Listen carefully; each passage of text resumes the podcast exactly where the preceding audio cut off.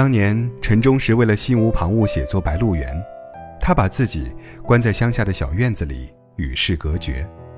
有次他老婆去看他，走的时候陈忠实宽慰他说，我再进城时小说就写完了。老婆顺口问，如果你这个小说出版不了怎么办呢？陈忠实说，我就去养鸡。当然后来的事情大家都知道了，白鹿原一经出版就风靡海内，成为当代文学史上一部传世的巨著。陈忠实自然也就喂不成鸡了。庄子说，人之生也，固若是盲乎？其我独盲，而人亦有不盲者乎？真正成熟的人一定是这样的，他们既能不遗余力追逐梦想，又能退后一步保全自己，心中既有英雄史诗，又有草莽生活。承认并清楚地知道自己所处痛苦和迷茫的处境，同时又不纠缠其中，用尽一切方法脱离痛苦和迷茫。前段时间在超市遇到许久不见的老同学婉婉，婉婉是大学时代我最崇拜的才女，身兼校文学社副社长、院文艺报主编，还出过诗集、开过专栏。我喜欢上文字有很大一部分原因就是因为她。大学毕业后她突然没了消息，有人说她在憋大招，正在创作一部可能震惊文坛的长篇小说。可3年过去了，婉婉彻底淡出了班级的视野。消失了这么久，没想到吧，我都已经是要当妈妈的人了。婉婉指了指自己的肚子，你现在还写作吗？我问她，早不写了。毕业时她把自己创作的小说交到出版社，但被退稿了，然后再修改，再被退稿。这中间他因为精神压力过大患上了焦虑症，以至于有时候一拿起笔整个人就会变得焦躁不安，最后只能放弃了写作，将生活重心全部放到了家庭上来。真替你惋惜啊，凭你的天赋一定可以成为像王安忆那样的大家的。我心生感慨。他说，刚开始我也不甘心呐，可慢慢的也放下了。还记得秦教授说过的那句话吗？全力以赴，死磕到底，代表的只是一半的人生道理。任何事情都有两面，有一往无前就有知难而退，有得就有失。学会和自己死磕，也要明白和自己和解。努力过了，就算活不成自己想要的样子，也不丢人。我不是不想成为王安忆，我只是跟现在的自己和解了而已。他一门心思的给即将出生的宝宝挑选纸尿裤，身上已经没了当初那种好风凭借力送我上青云的志向。就像他自己说的那样，对于现在的自己，天猫的纸尿裤打折券比爱丽丝门罗的书更能让他兴奋。生活总有事与愿违的时候，面对理想和现实的落差，面对和自己想象中相去甚远的人生，当全力以赴人无起色，死磕到底毫无办法的时候，你要学会同自己和解，而不是继续沉溺和纠缠，毫无意义的耗费光阴。须明白，不可能每个人都成为万人瞩目的英雄，成为杰出的精英。我们大多数人更多的是从平凡中来，然后回归平凡当中去。自怨自艾是不足取的，更无需自责和鄙夷自己。什么样的人生都是人生，过得不如意就不过了，得了吧，生活不会停止半步的，一切都在继续。英国歌坛天后阿黛尔发现男友劈腿后，一度酗酒、抽烟、暴饮暴食，这段经历让她伤心欲绝。后来根据这段经历，她写出了风靡全球的歌曲《Someone Like You》。然而相对于阿黛尔的用情至深，阿黛尔前男友却选择落井下石。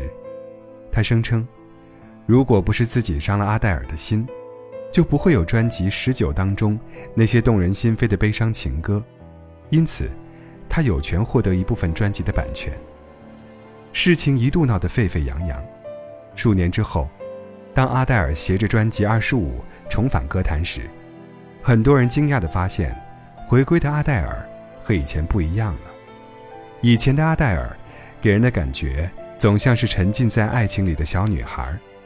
她在歌曲《Someone Like You》当中写道：“对我来说，一切都还没结束，没关系，我会找到某个像你的他。”从19岁到25岁，6年后，她有了自己的家庭。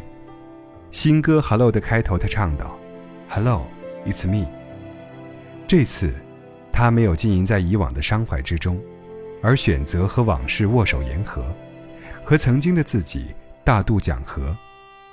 有些事情已经发生了，再怎么念念不忘，也不会有回响。不必纠结过往，珍惜当下，直面未来，人生势必另有一番洞天。电影《美丽心灵》当中，约翰纳什因为精神分裂，终生都难以摆脱幻觉。即便到了晚年，面对陌生的面孔，他依然有防备之心，但他不再像年轻时那样疯狂地逃避他们，而是选择和这些幻觉和平相处，因为他明白，这些也是自己生命中的一部分。北野武在《菊次郎与佐纪》一书当中，曾一度误解自己的母亲。他成名后，一向冷面的母亲就跟他要钱，对他的态度更不友好。一次，北野武骑摩托车出了车祸，母亲却幸灾乐祸地对他说：“你有保时捷，干嘛骑那种玩意儿啊？”北野武发誓再也不回家了，甚至在母亲的葬礼上，北野武都没有原谅他。母亲的葬礼结束后，北野武坐在车厢里喝啤酒，他打开母亲托姐姐留给自己的遗物，一张1000万日元的存折。原来那些钱母亲根本就没有花过，她担心儿子乱花钱又太慷慨，怕他有天落魄，于是才想出这样的主意替他攒钱。北野武明白了一切，顿时泪如泉涌，用了大半生和母亲对峙，最后自己输得一败涂地。他写道：“人生最重要的结局是，我们终有一天要学会和自己平凡不完美的父母达成和解，我们终有一天要学会和自己和这个世界达成和解，无论它在你看来是美丽或是丑陋。”知乎上有人问过这样一个问题：电影《阿甘正传》里，阿甘为什么要跑？电影当中，面对母亲的离去和珍妮的离开，阿甘开始徒步横穿美国，历时数年，从东海岸跑到了西海岸，又从西海岸跑回了东海岸。影片中，珍妮告诉阿甘：“记住，不要逞强，撑不住的时候就跑。不必逞强，更不必刻意压制内心的脆弱和恐惧。享受自己成功者喜悦的时候，也要接受自己失败者的落寞。”如同荣格那句振聋发聩的发问：“你究竟愿意做一个好人，还是一个完整的人呢？”接受任何一面的自己，无论它是光鲜的还是缺失的，无论它是值得称道的，亦或是不值一提的，张开怀抱，去拥抱和接纳吧。要知道，你无法用一个片面的自己，妄图活出一个完整的人生。前2天，我和一个朋友闲聊，他感慨地说：“我最近也变得越来越佛系和丧了，而且越来越喜欢和老婆孩子待在一起，去逛超市总是在蔬菜水果区逗留得最久。以前我也是一个有雄心壮志的人呢，难道真的是老了吗？”我笑着说：“你不是老了，你只是找到了自己更喜欢的生活状态，并且接纳了这样的自己。有什么比活在当下更重要的吗？”